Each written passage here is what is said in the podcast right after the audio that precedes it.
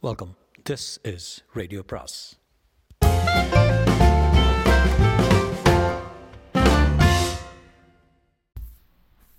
அனைவருக்கும் அன்பு வணக்கம். சுஜாதாவின் கமிஷனருக்கு கடிதம் பாகம் பத்து.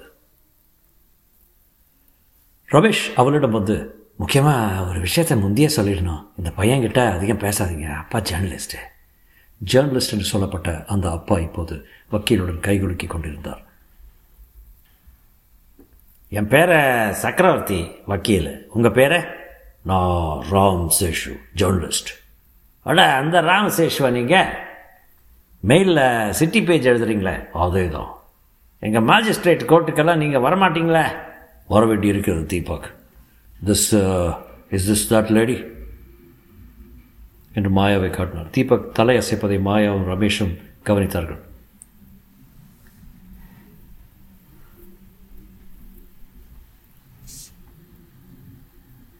என்ன பண்ணியிருக்காரு தெரியுமா சார் புது கமிஷனரு?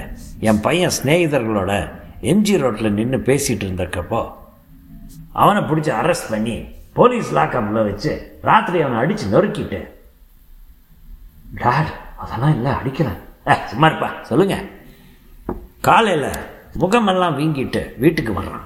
என்ன சார் அராஜகம்? யார் இந்த கமிஷனர்? யார் இந்த பொம்பளை? வக்கீல் சக்கரவர்த்தி. அதே தான் நானும் கேஸ் போட போகிறேன் என் கிளையண்ட்டுகளை பெண்ணுங்களை அரெஸ்ட் பண்ணி ஸ்டேஷனில் வச்சு ரேப் பண்ணியிருக்காங்க. இந்த அம்மா ரிஃபார்ம் கொண்டு வர போகிறாங்களா உப்பார்பட்டு போலீஸ் ஸ்டேஷன்லையா சாட்சியாக அங்கே தான் நான் சிட்டிசன் கவுன்சிலில் பங்காரப்பா எல்லாருக்கும் எழுத போகிறேன் இந்த அம்மாவையும் அந்த ஆளையும் ஒழிக்கலை என் பேர் சக்கரவர்த்தி இல்லை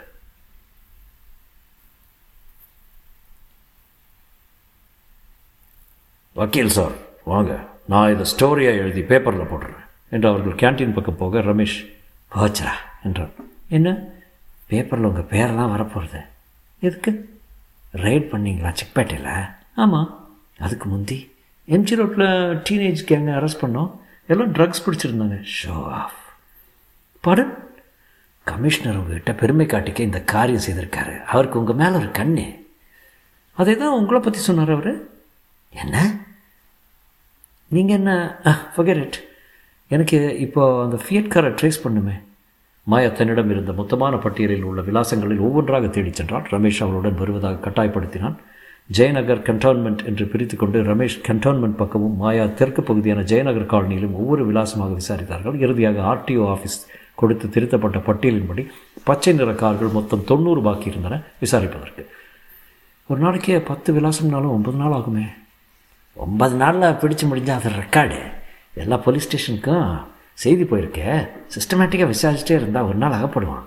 போலீஸில் எந்த கேஸும் செத்து போகிறதில்ல என் சீனியர் ஒருத்தர் நஞ்சுண்டராவ்னு ஒரு கொலை கேஸை பதினெட்டு வருஷம் கழித்து சால்வ் பண்ணியிருக்காரு. திடீர்னு பாத்ரூமில் உட்காந்துக்கிட்டு இருக்கிறப்ப தோணுச்சு. கொலையாளி என்னன்னா சுகமாக பள்ளிக்கூடத்தில் பிள்ளைங்களுக்கு கிராமத்தில் அஐ சொல்லி கொடுத்துருந்தான். பிடிச்சிங்களா வேடுறதாவது தினம் பூரா ஜெயநகர் நாங்காம் பிளாக்லேருந்து ஆரம்பித்து அப்படியே போக வேண்டியதுதான். ஜே ஜேபி நகர் வரை பரவிய விலாசங்களை விசாரித்த போது ஒரு வீட்டில் ஃபியட் கார் இருந்ததாகவும் ரிப்பேருக்கு கராஜுக்கு போயிருக்கிறதாகவும் கதவை திறந்த வேலைக்கார பெண் சொன்னாள். எந்த கராஜு தெரியாதுங்க. யஸ்மா வந்தப்புறம் சொல்ல முடியும். அவருக்காவது தெரியுங்க அவர் எப்போ வருவார்? சாயங்காலம். அவர் பேர்? ராதாகிருஷ்ணனுங்க எங்கே வேலை பார்க்குறாரு? அதெல்லாம் அவர் வந்தப்புறம் கேட்டுங்க சமீபத்தில் கார் ஏதாவது ஆக்சிடெண்ட் ஆச்சா? தெரியாதுங்க. என்றாள்.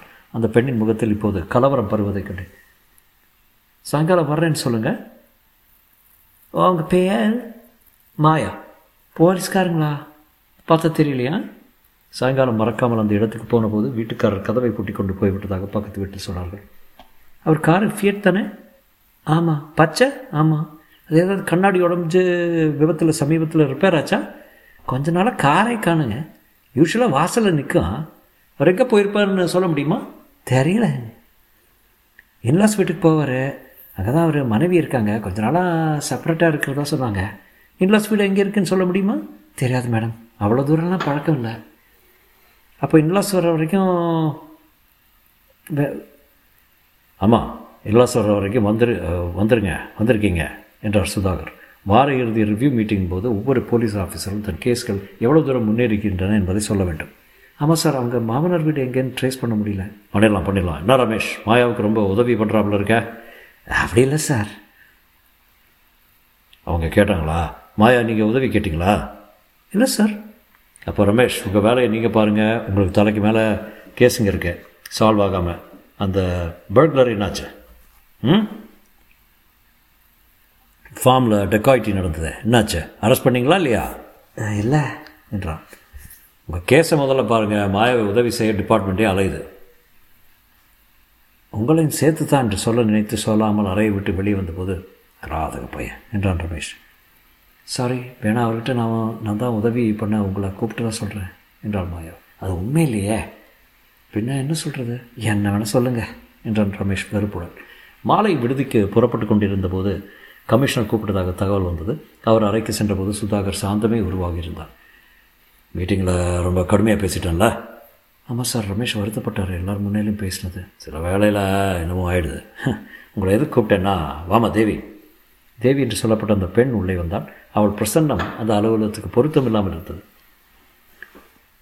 எத்தனையோ செய்கிறீங்க இந்த பொண்ணை திருத்துங்களேன். போன வாரம் சிக்பேட்டையில் பிடிச்சாம அந்த பொண்ணில் இவ ஒருத்தியே. எத்தனை தடவை பிடிச்சி உள்ளே போட்டாலும் சக்கரவர்த்தி மாதிரி ஆளுங்களுக்கு இருபத்தஞ்சி ரூபா கொடுத்தா போதும். ரிலீஸ் வாங்கிட்டு வந்து கொடுத்துட்றானுங்க. மறுதினமே மறுபடியும் தொழிலுக்கு போயிடுறானுங்க. பாருங்கள் இந்த பாவப்பட்ட ஜென்மத்தை.